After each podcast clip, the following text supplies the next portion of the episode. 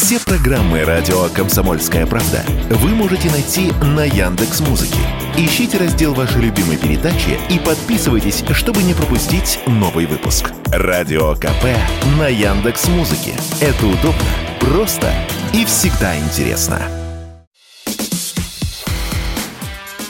Диалоги на Радио КП. Беседуем с теми, кому есть что сказать. Итак, всех приветствую на волнах радио «Комсомольская правда». Конечно же, мы тоже подводим итоги уходящего 2022 года. Насыщенные были дни, мягко выражаясь. Разные события происходили, и радостные, и горестные. Мы много и возмущались, и писали что-то хвалебное. В общем, испытали всю гамму эмоций, и, думается мне, на 22-м это все не заканчивается. Давайте попробуем подвести такие тоже итоги года ушедшего и посмотреть в будущее. Делать мы это будем вместе с Борисом Рожиным, военным экспертом. Борис, добрый день. А, добрый день. Борис, ну давайте начнем, что называется, такого очевидного. 2022 год, Россия начала специальную военную операцию. Вот на сегодняшний день как вы оцениваете состояние фронта? Это, скажем так, пауза или это подготовка к какому-то большому новому событию? А, но, опять же, боевые действия как таковые не прекращаются, никакой паузы, заморозки нет. То есть наши войска продолжают владеть инициативой на Донецком и Артемовском направлениях. Там ведут очень интенсивные наступательные операции. Противник, в свою очередь, пытается наступать на Сватовском и Краснолиманском направлениях. То есть пытается там бороться за инициативу. И ну, наши войска также там пытаются контратаковать. И, ну, по сути, там идет борьба за сил. Поэтому никакой заморозки, конечно же, нет и, ну, и не могло быть, потому что, как видим, никаких мирных переговоров по существу нет.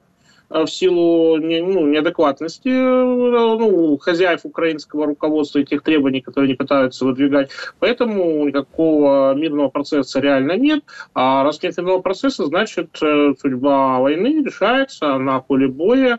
И поэтому в течение зимы мы будем видеть продолжающиеся боевые действия, которые, если чем-то и ограничиваются, то это состояние почвы, потому что земля там до конца еще не, не подмерзла на важных направлениях, то есть там танки, БМП просто вязнут в грязи, что затрудняет ведение более, еще более интенсивных боевых действий. Поэтому сейчас большой акцент делается на работу артиллерии, дронов и тому подобное. Но говорить о каком-то сильном снижении интенсивности боевых действий я бы не стал.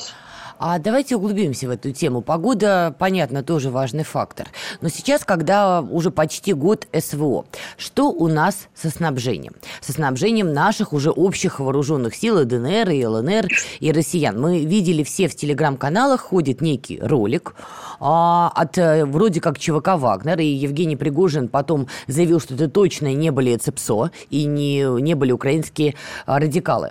Мы не будем цитировать, о чем там идет речь дословно, но там очень жестко жесткие слова, в том числе в адрес Министерства обороны, и главная претензия, что не хватает снарядов. А, ну, опять же, мы знаем, что в всей СВО был очень большой расход снарядов. Мы знаем, что в ходе СВО поражали с противником различные склады боеприпасов на ряде направлений, а, что, собственно, и привело к необходимости а, ну, рассредотачивать их, то есть уйти от концепции крупных складов боеприпасов, которые уязвимы для ракетных ударов, к сети более мелких складов боепитания. То есть, ну, собственно, потерял один, но их еще много. Это не так опасно, как если если ты потеряешь централизованный склад, то у тебя, по сути, выпадает э, целый элемент снабжения, пока ты это все подвезешь. Основное, что есть, помимо, помимо нехватки боеприпасов, речь идет о том, что их же надо откуда-то привозить, а это предприятия, заводы, склады длительного хранения где-нибудь в Сибири. То есть, если ты, вот, у тебя запас рассчитан, ты привез его, у тебя его бац, выбили.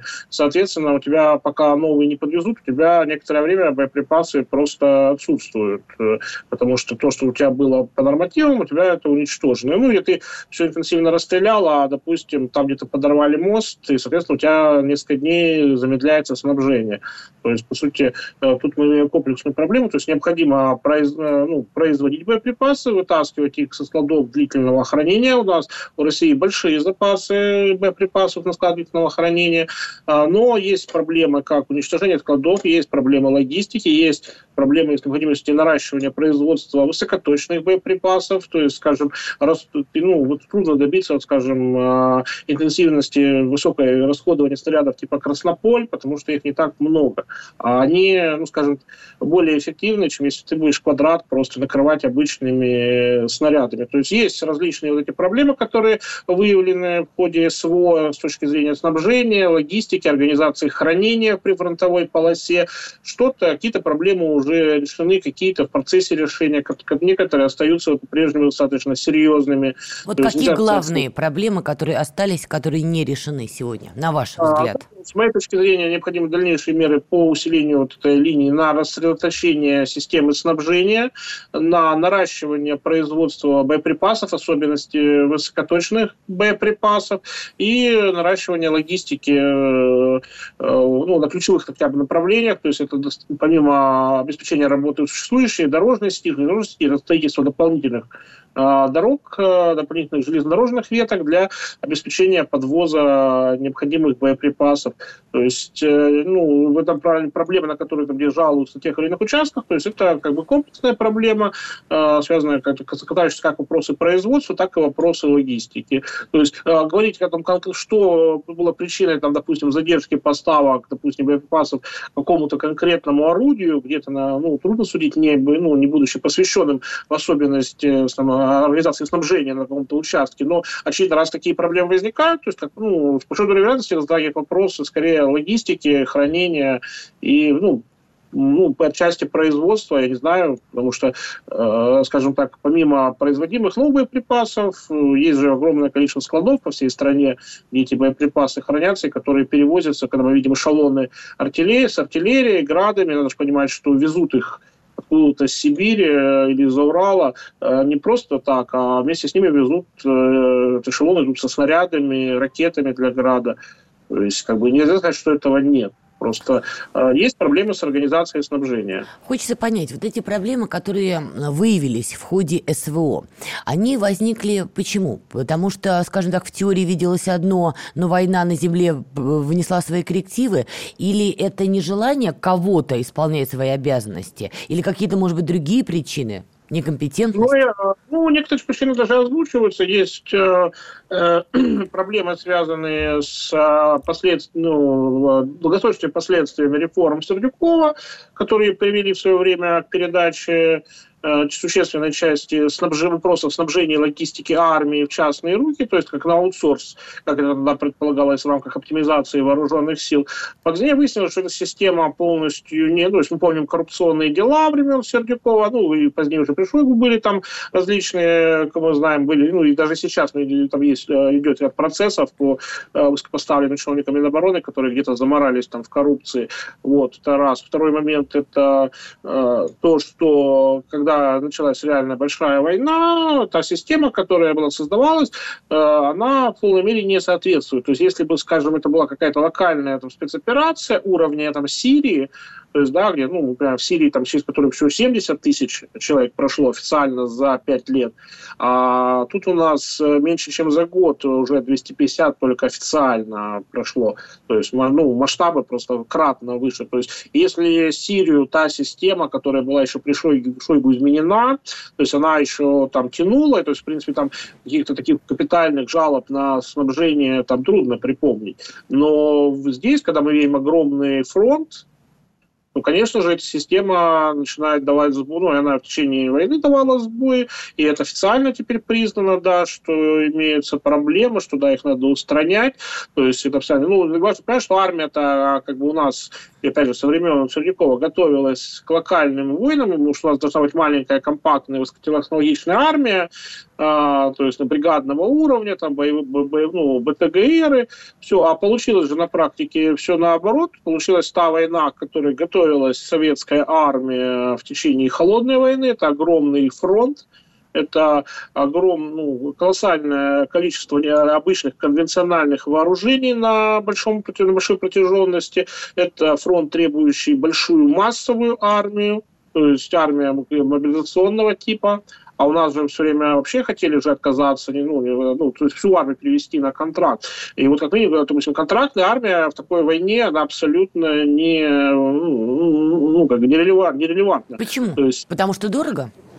Потому что мало людей, как бы говорил Наполеон, ну, то есть многие классики, то есть победа на стороне больших батальонов. То есть а когда у тебя фронт на 815 километров, то у тебя 100 тысяч, э, всего, допустим, 100, 120 тысяч человек, ну и какую плотность можно на таком... А это же фронт сейчас такой, то есть если мы вспомним ситуацию, э, допустим, э, весны, когда фронт, это же, учитываете еще Николаевская область, это Черниговская, Сумская, Киевская. То есть, ну и вот представьте, по такому фронту размазано там, ну, на пике там, ну, говорили, 170 тысяч человек. То есть на 1200 километров фронта 170 тысяч человек. Можно ли там создать при таком э, фронте серьезную численность? Э, ну, серьезный численный пресс нет. В итоге к чему это привело? Что кадровая армия столкнулась уже летом с ситуацией, когда она была вынуждена наступать на позиции, где противник имел э, кратный численный перевес. Армия как могла это делала, но в конечном итоге все пришло к очевидному, что э, для того, чтобы ликвидировать эту диспропорцию, надо проводить мобилизацию, ее провели а, попытки решить эту проблему, которая предпринимались весной и летом за счет э, ЧВК, призыва добро, ну, добровольческих формирований, вот, барсов и так далее. То есть они, как бы, да, они дали определенное количество людей, но в итоге просто вся эта ситуация подтвердила известную истину, что э, ну, если идет полноценная большая война, то без мобилизации никуда, от нее никуда не деться. То есть, собственно, и мы тоже от нее никуда не делись. Просто подтвердили известную военную истину. У нас небольшая рекламная пауза, после которой мы вернемся и продолжим. Борис Ружин сегодня с нами. Мороз воевода дозором обходит владения свои. Зима. На радио «Комсомольская правда».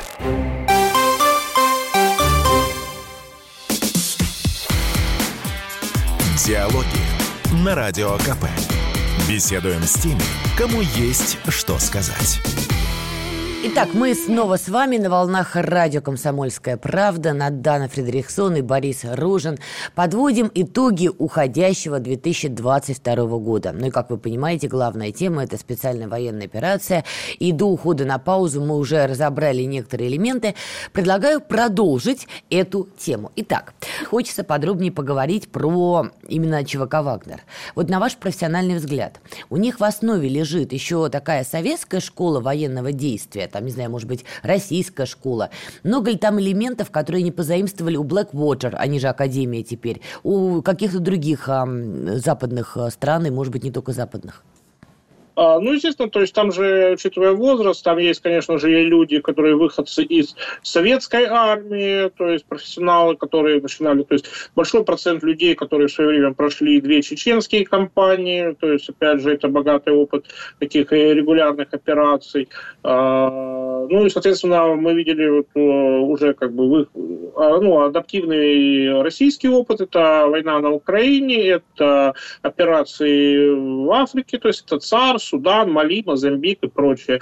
То есть э, тут скорее идет некий синтетический опыт, что-то советское осталось еще, ну, от советской военной науки там осталось, что-то это уже новоприобретенное от российской армии, ну и плюс уже собственный непосредственный опыт, который был накоплен за последние годы, что, собственно, и позволяет, э, скажем так, ЧВК «Вагнер» ну, достаточно быстро адаптироваться, потому что они выступают на разных театрах, военных действий, то есть против разных противников, которых они, опять же, изучают.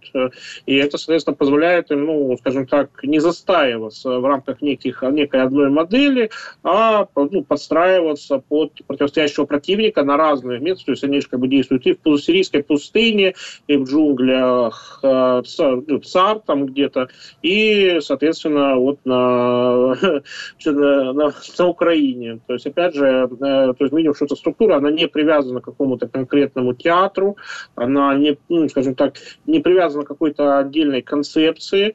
А что касается самоустройства, то есть, опять же, конечно же, ну, Blackwater в нулевые, ну, конечно, это был как бы главная была чувака нулевых, собственно, она породила в значительной степени вот современные, ну, чувака в современном виде. То есть, ну, как и в России, Blackwater уже тоже не была в полной мере частной военной компанией. Она, да, то есть она называлась частной, то есть, но получала она подряды от ЦРУ и Пентагона. В Совете учредителей находились сначала высокопоставленные сотрудники ЦРУ, позднее, когда ну, там были эти скандалы с массовыми убийствами, когда там расследование было, ну, потом они перешли под крыло Пентагона.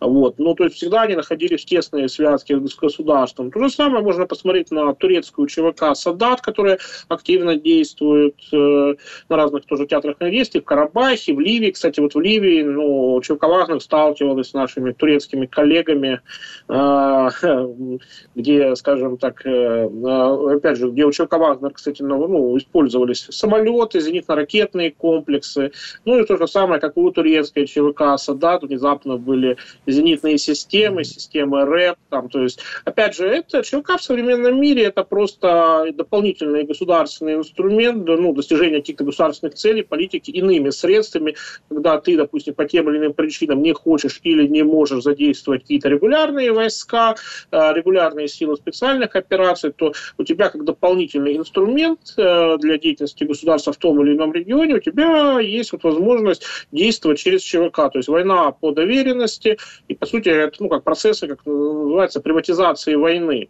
То есть, поскольку сейчас идет во всем мире резкий рост э, как ЧВК, так и сил специальных операций, то есть, по сути, государство, это не только в России, то есть это общий мировой тренд, по сути, государства согласились с тем, что часть войны можно отдать в формальный аутсорс, но по аутсорсу, да, он существует, но, так сказать, под государственной крышей, потому что не может существовать в какой-то стране ЧВК, которая действует, скажем так, вопреки интересам государства, потому что такая ЧВК существует, а завтра оно просто перестанет существовать, просто ей не дадут работать. Поэтому любой, любой, любая ЧВК, она так или иначе, э, так или иначе ну, аффилирована с государством ну, в разной степени. То есть, опять же, это зависит от форматов договоренностей на разных элитных уровнях. То есть, но как инструмент они уже сформированы, и если в годы холодной войны наемники всегда воспринимались как некие вот, там, люди, которые отставники, которые бегают где-нибудь по Африке, потому что все остальное отдано на откуп армиям сверхдержав, там и их сателлитов, то сейчас, когда ну, в многополярном мире ЧВК, безусловно, найдут свои ниши в ходе различных э, вот, идущих и будущих локальных войн.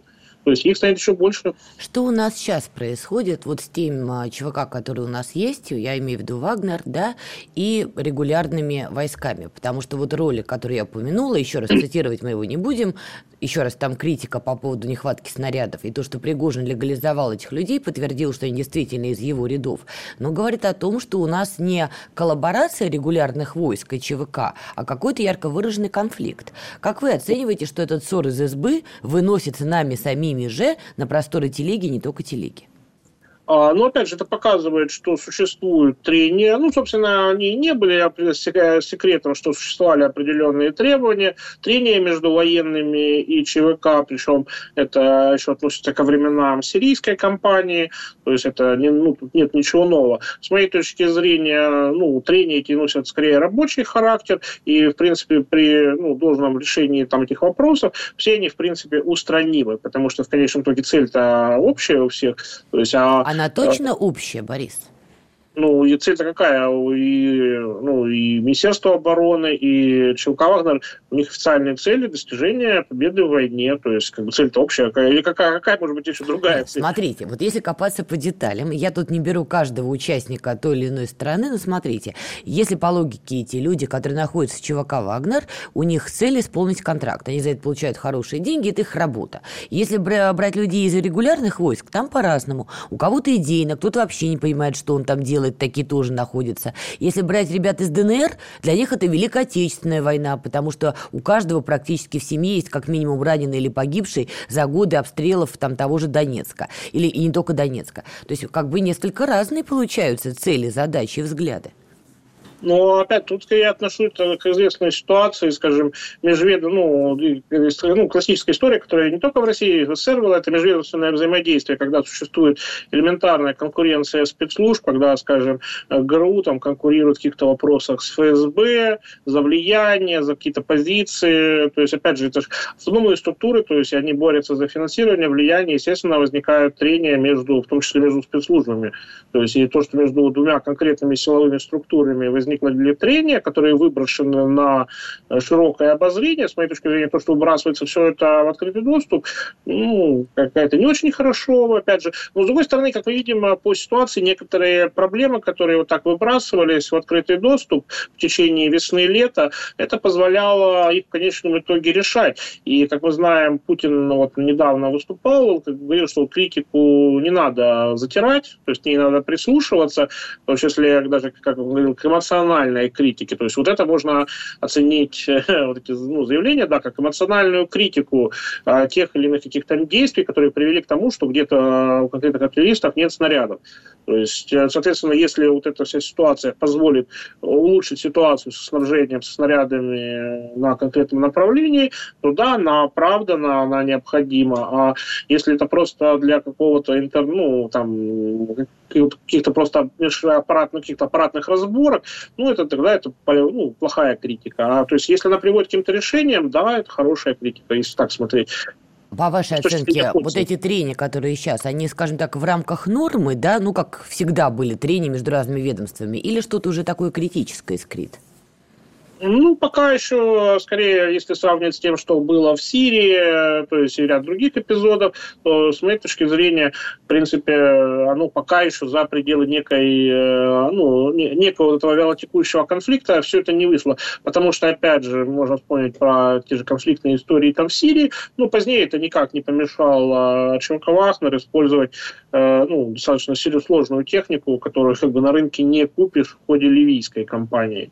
Так что Тут, э, опять же, есть, с одной стороны, тут идет некое рабочее взаимодействие, с другой стороны, есть некие, некие проблемы, то есть, которые далеко не все видны на поверхности, то есть, что-то прорывается вот, э, в открытый доступ, но, я думаю, там проблемы немножко серьезные, может быть, там где-то межличностные какие-то э, конфликты существуют, или же там проблема какого-то вли... аппаратного влияния на решение о силовой, ну, о силовой политике на Украине, то есть, тут как бы, ну, можно только гадать, ну, или строить предположения на этот счет.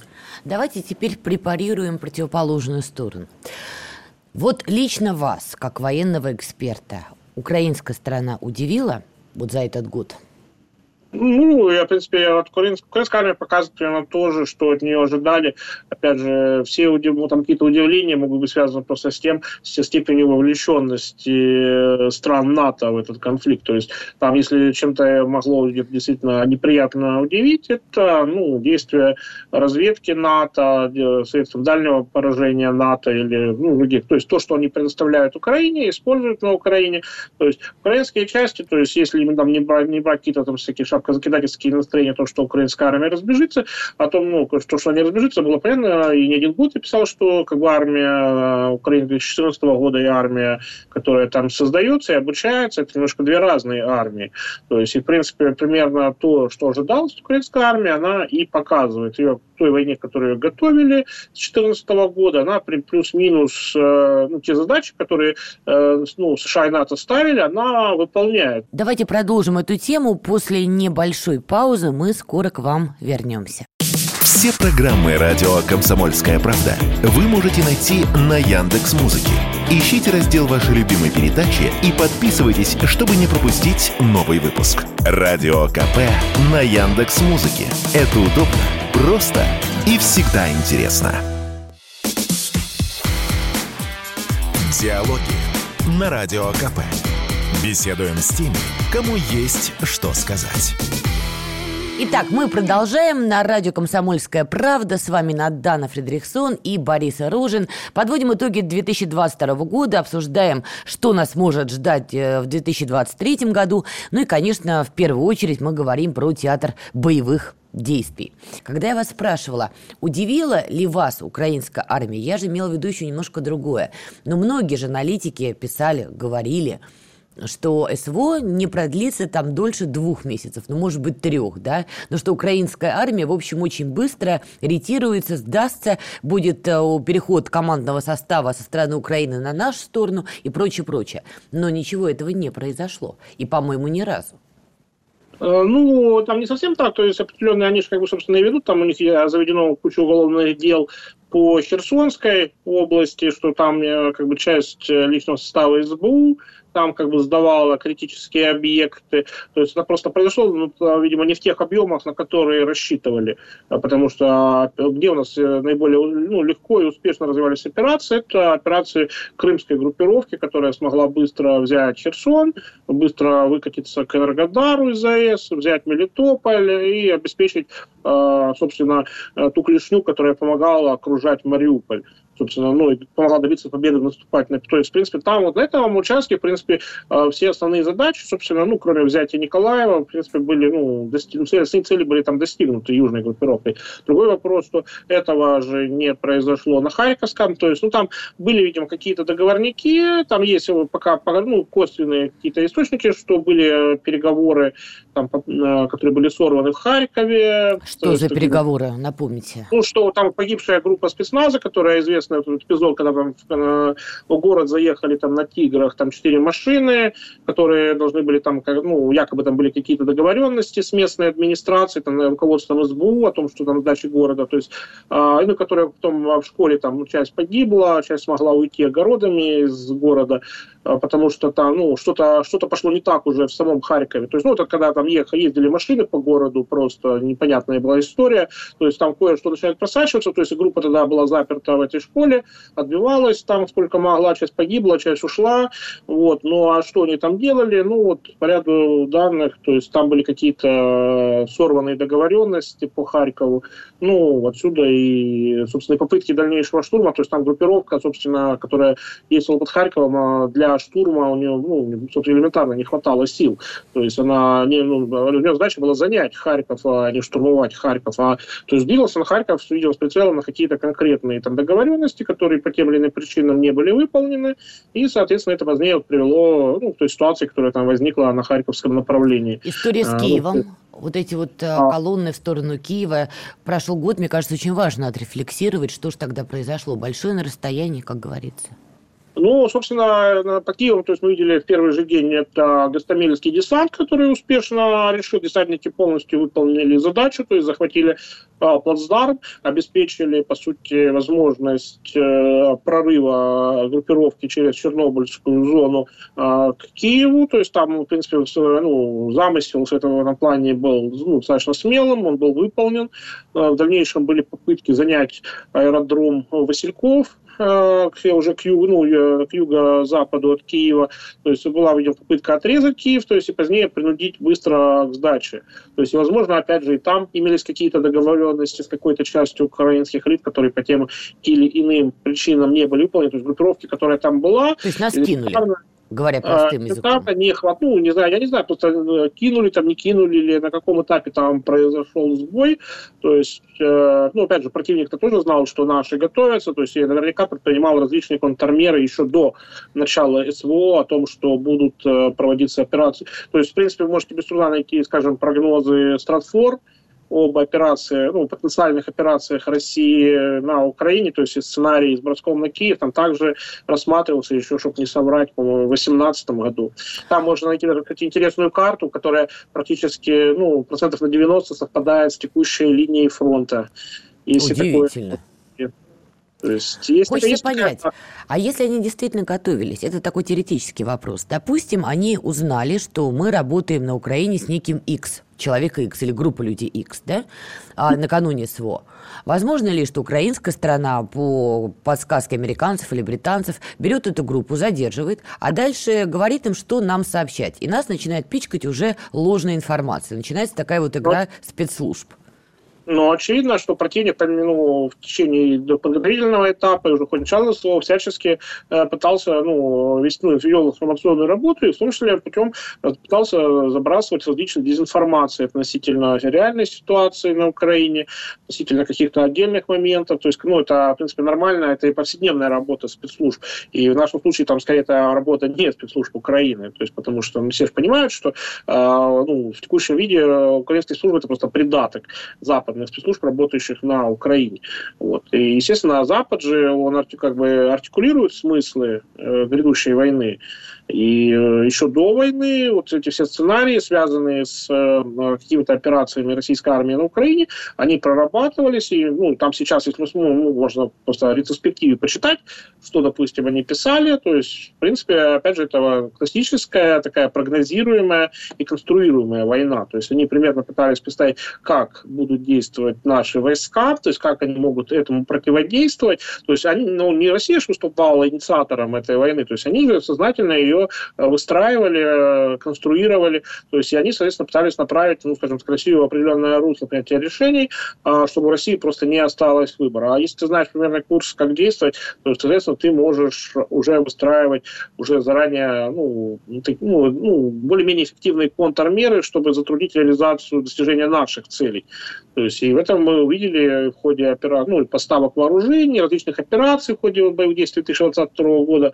То есть э, опять же, надо просто понимать, с кем мы боремся, а то, что там какой-то конкретный, тоже, ну, дело не в том, что какой-то конкретный X там что-то сделал или не сделал. Тут проблема глубже, чем конкретный X, потому что вся, ну, нет же какого-то X, который управляет всей ситуацией на Украине. Нет. То есть это могут быть какие-то отдельные люди, которые имеют, допустим, имели, даже и имеют какое-то влияние в украинской системе власти, с которыми посчитали, что можно договориться. Но, опять же, это известная э, ошибка, которая допускалась не раз ну, российской политикой на Украине, когда там делали ставку на различных олигархов, там, регионалов, то есть, вот, ну, опять же, та же ставка на Януковича в свое время была, то есть, ну, к чему это привело, то есть, опять же, вот эти работал с этими украинскими олигархическими элитами, она в итоге, вот, и как финал всего этого, Путин же заявил, что, наверное, надо было начинать все это раньше. Ну, да, потому что расчет устроился, что вот с теми людьми, которыми работали, что это можно вот эти Минские соглашения тянуть и дальше, он был. А в итоге получилось, что этим временем лучше воспользовались США и НАТО, которые продолжали именно, которые с 2014 года последовательно готовили Украину к войне с Россией. По поводу вот, вот. этого. Хочется еще вот какую вещь понять. Украинские нацбаты, про которые очень много чего говорят и пишут, и действительно в их рядах есть абсолютно отбитые, отмороженные персонажи, людьми их язык не поворачивается назвать, но там есть и не такие отбитые вот их подготовка, она на уровне подготовки иностранных наемников, она на том же уровне, что у ВСУ, я имею в виду после того, как ими занялись уже после 2014 года. Зачем вообще украинской стране понадобились вот эти назбаты? Да, их потом слили уже с ВСУ, де юре, но де-факто мы же понимаем, все равно это отдельные две истории. А, не, ну они, в смысле, э, когда их начали внедрять э, э, в структуры ВСУ, НГУ, МВД, то есть они сейчас пользовались, по сути, для нацификации государственных структур. То есть если украинская армия 2014 года, там приходилось воинские части отсылать политических комиссаров из Евромайдана, которые, чтобы отстранять офицеров, которые не хотели выполнять там преступные приказы, то после того, как эти части постепенно начали сливаться, одно, то есть происходила постепенная нацификация, то есть распространение распространение бандеровских, начиная от бандеровских приветствий, бандеровской формы, идеологии. То есть это, по сути, был элемент нацификации украинских вооруженных сил. Поэтому разница, многие удивляются, а как же так, мы же думали, что тут ВСУ отдельно, а нацисты отдельно. А, ну, это же не нацисты какие-то из нацбатов обстреливают из точек УДА или там ствольной артиллерии Донецк. Нет, это ВСУшники, которые идеологически по содержанию головы там сейчас ну, слабо отличимы от нацистов. То есть важно понять, ну, у нас многие-то не нацелили процесс нацификации украинского государства. Считали, что вот это бегают там отдельные какие-то нацисты, которые, которые управляют олигархи. На самом деле там вот старая еще олигархическая Украина, с которой можно договориться. То есть это, опять же, одна из кардинальных ошибок, которая была допущена российской политикой на Украине. То есть недооценка не только э, ну, целей и методов Запада на Украине, но и недооценка той трансформации, которая происходила с украинским государственным обществом э, после 2000 2014 года. Вот. И ну, для меня особо каких-то сюрпризов я тут не увидел. А ну, для кого-то, кто действительно считал, что есть вот э, ВСУшники такие, которые просто обманутые, да, вот есть такие упертые нацисты, которые вот за них все зло. То есть они вот в итоге и столкнулись э, с очень неприятной реальностью, когда шаблоны начали трещать, особенно когда по Донецку начало пролетать со стороны артиллерии ВСУ, и сразу вот эти все шаблоны ну, трещали потому что была неправильная оценка сделана процессов на Украине, а сейчас приходится, вот, ну, кто этого не понимал тогда, ну, сейчас уже, думаю, большинство-то осознало эту реальность, соответственно, это как в свое время происходило в Советском Союзе, избавление от ну, предвоенных неких иллюзорных представлений, что вот начнется война, и там немецкий рабочий там пойдет э, брататься с советским рабочим. Да, и это была, опять же, недооценка советской властью, советской пропагандой э, процессов нацификации Германии. Соответственно, такая же вот ошибка допущена была и вот в предвоенный период в отношении украинской армии. Вот продолжим эту тему, но после небольшой паузы. Белая береза под моим окном принакрылась снегом, словно серебром. Зима на радио «Комсомольская правда».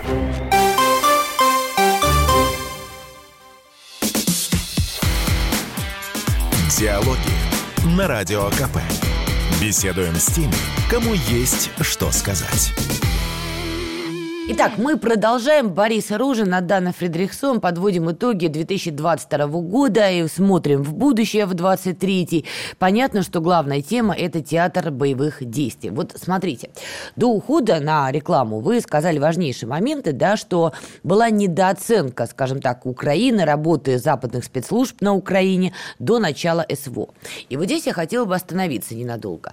А, так получилось, что если посмотреть телеграм-каналы, те, кто больше всех рвет рубашку за СВО, у нас есть такая категория граждан, вот они вот больше всех переживают. У них там и купола уже набиты на груди, и вся карта СВО тоже там набита. Но они считают, что защищать как бы идеи СВО ребят на переднем крае, это априори нападать на Министерство обороны. И да, есть проблемы, которые надо решать, безусловно. И мы с вами сегодня о них поговорили. Но давайте поговорим про еще одних игроков в этой истории, участников. Это люди, кто занимался сбором информации перед началом СВО важнейший пласт работы. Когда они подавали эти доклады, многие вещи, а, собственно, регулировались, исходя из этой информации, которую они приносили. Вот что пошло не так? То есть действительно переиграли западные спецслужбы. Я так понимаю, Украина занималась ФСБ. Там не СВР работает, а ФСБ работала, собирала информацию. А может быть, и СВР тоже. Вот их переиграли. Или что, что пошло не так? Почему были некорректные, некорректные данные? Ну, тут, опять же, никто ж э, карты там раскрывать, наверное, как бы в военно-политическом кодексе не спешит. То есть, уже проблема в том, что, с одной стороны, ну, не, не знаю, ну, трудно сказать, какая именно информация по закрытию. То есть, мы не говорим, что публичная, там, просто там информационки, пропаганды, а именно вот закрытая аналитика, которая поступала снизу.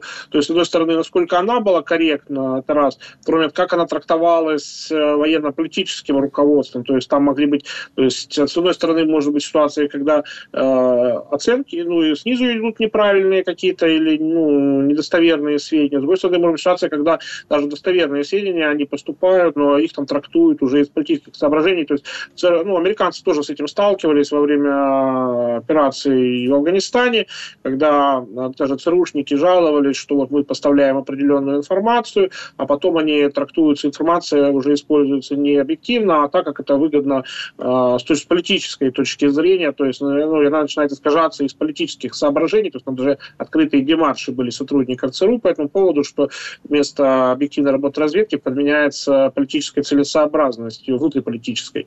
Соответственно, ну, здесь надо понимать, либо же где-то были пробелы в работе разведки, либо же где-то в угоду, допустим, обслуживания Минского курса, то есть эти данные, ну, допустим, те, которые ставили под сомнение Минский курс, они могли на, э, занижаться ну, или игнорироваться, а наоборот, данные, которые подтверждали, что Минский курс идет хорошо и правильно, они наоборот выносились как, как подтверждающие то, что все идет, все идет по плану.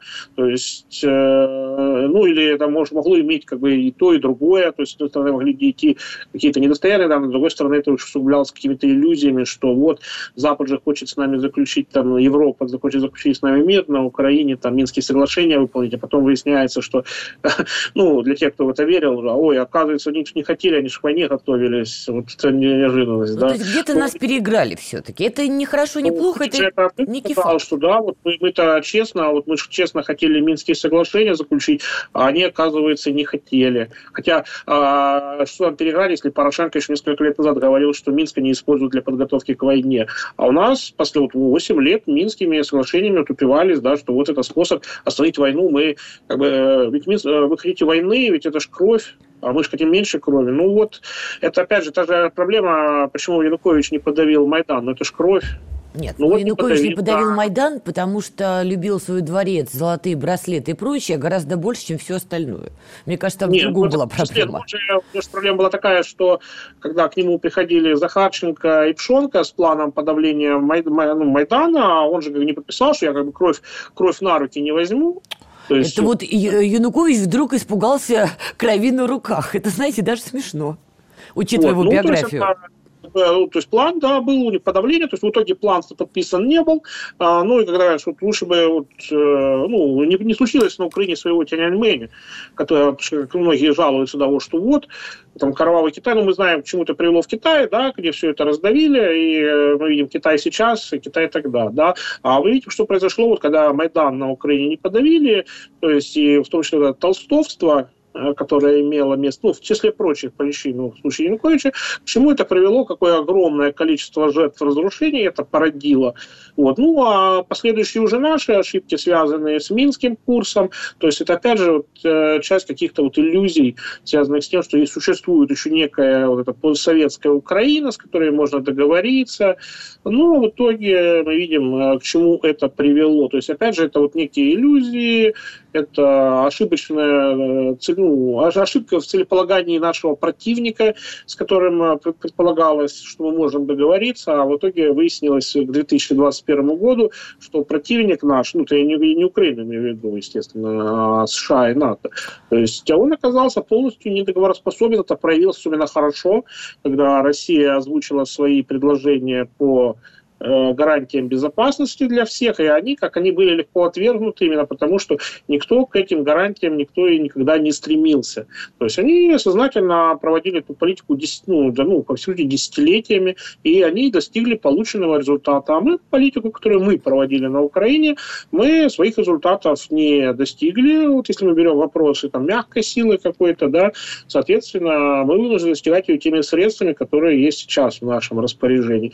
Э, поэтому ну, я не вижу ничего хорошего, смахивать там флажками, там, ура, патриотических, хорошо, война, там, мы там как-то наступаем, что берем. Нет, а, то, что до этого дошло, это ничего хорошего в этом нет. То есть, но если уже до этого дошло, то есть это надо доводить до конца и достигать цели теми методами и средствами, которые у нас есть сейчас. Но что действительно в этом хорошо, у нас окончательно произошло расставание с Западом.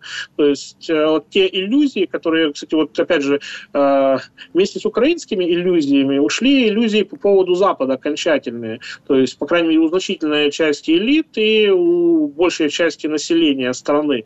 То есть в этом плане западничество в России потерпело катастрофическое поражение. Хотя все знают, что у нас и часть элит у нас до сих пор мечтает договориться, вернуться, там, как говорил 2007 год, вот. Да, ну такого уже не будет. Э, мир времен до Мюнхенской речи или мир до 2014 года, он уже ушел безвозвратно. То есть мы вступили в совсем другую эпоху. То есть СВО – это отсечка от всего. И для того, чтобы это понять, России действительно пришлось начать СВО, и пришлось действительно стать по-настоящему суверенной страной. В этом плане начало 22 года, это год обретения России действительно полного военно-политического суверенитета. То есть это вот мы рассчитались с той эпохой, и, ну, и до сих пор рассчитываемся с той эпохой 30-летней после развала СССР.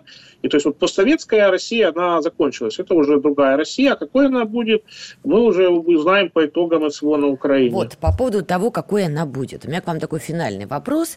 Сегодня вышел очередной текст из-под пера Дмитрия Медведева в Телеграм-канале. Значит, чем меня удивил этот пост, почему я обратила на него внимание? Значит, там практически нет вот этих громких словечек, типа подхрю... подхрю убаюкивающие свинки там и прочее, прочее. Текст э, достаточно тяжелый и жесткий. Значит, в чем, о чем идет речь? Что нам делать с нашими согражданами, которые, уехав за пределы России, не просто там где-то осели, а ведут очень активную информационную политику против России и против ее интересов. Пишет Медведев далее. Первое. Предатели, которые так ненавидят свою страну, а, должны быть как враги народа. И он приводит пример, что у американцев есть термин «enemy of the state». И он считает, что вот враг народа термин вполне можно и нужно вернуть. Второе. Таких лиц не следует пускать обратно в Россию до конца их, их дней. Их нужно полностью отрезать от источников доходов в нашей стране. Ну и третье, он считает, что если они и могут вернуться, то только через покаяние а, предварительно сделанного, публичного, недвусмысленного раскаяния. Вот как вы оцениваете такую, такое предложение Медведева? То есть враги народа, обратно через покаяние, можно через Донецк, я добавлю от себя. Ну, пока, я так понимаю, это все в порядке некой э, дискуссии, которая запущена, э, и, возможно, вот именно на реал, ну, в зависимости от того, как общество будет реагировать на вот эти заявления Медведева, там, соберут закрытую аналитику, посмотрят и уже решат, будут ли двигать эту линию дальше, или же ее, ну, возможно, в каком-то более ограниченном формате будут ну, применять с помощью, уже скажем, что мы увидим на следующей, скажем, на весенней Госдумской сессии, я поэтому мы... в конце и оставила этот момент, потому что вы сами, вот уже завершая нашу беседу, сказали, что вот СВО стало такой отсечкой, да, то, какими мы были до СВО, какие будем сейчас, уже две большие разницы, про Запад можно забыть. Дмитрий Медведев, кстати, хорошо это тоже олицетворяет. Уже действительно был таким западником, либералом, его так ассоциировали, по крайней мере, да? Не считая его грозных словечек в телеге, вот это подобные посты, это действительно тоже такой, ну, переход политический, тоже в эту новую действительность. Ну, а та элита, который у нас пока мечтает про фуагра и города Пуриже, могу сказать, Берут в это время года прекрасен. Хумус в Беруте не хуже вашего фуагра. Это разные блюда, но хумус прекрасен. И Дамаск в это время года, друзья, тоже великолепен. Поэтому те, кто страдают о Париже, предлагаю направиться туда. Борис, у меня к вам последний вопрос. Как зовут вашего кота? Он с нами тоже а, был в эфире. Лаврентий. Лаврентий? Да. Вот не сомневалась, Борис, не на йоту. Ну что, друзья, Борис Рожин. Борис Рожин, Надана Фредериксон и Котик, у нас также был Котик в эфире Лаврентий, подводили итоги 2022 и смотрели в будущее. Спасибо, с наступающим, увидимся, услышимся. Диалоги на Радио КП. Беседуем с теми, кому есть что сказать.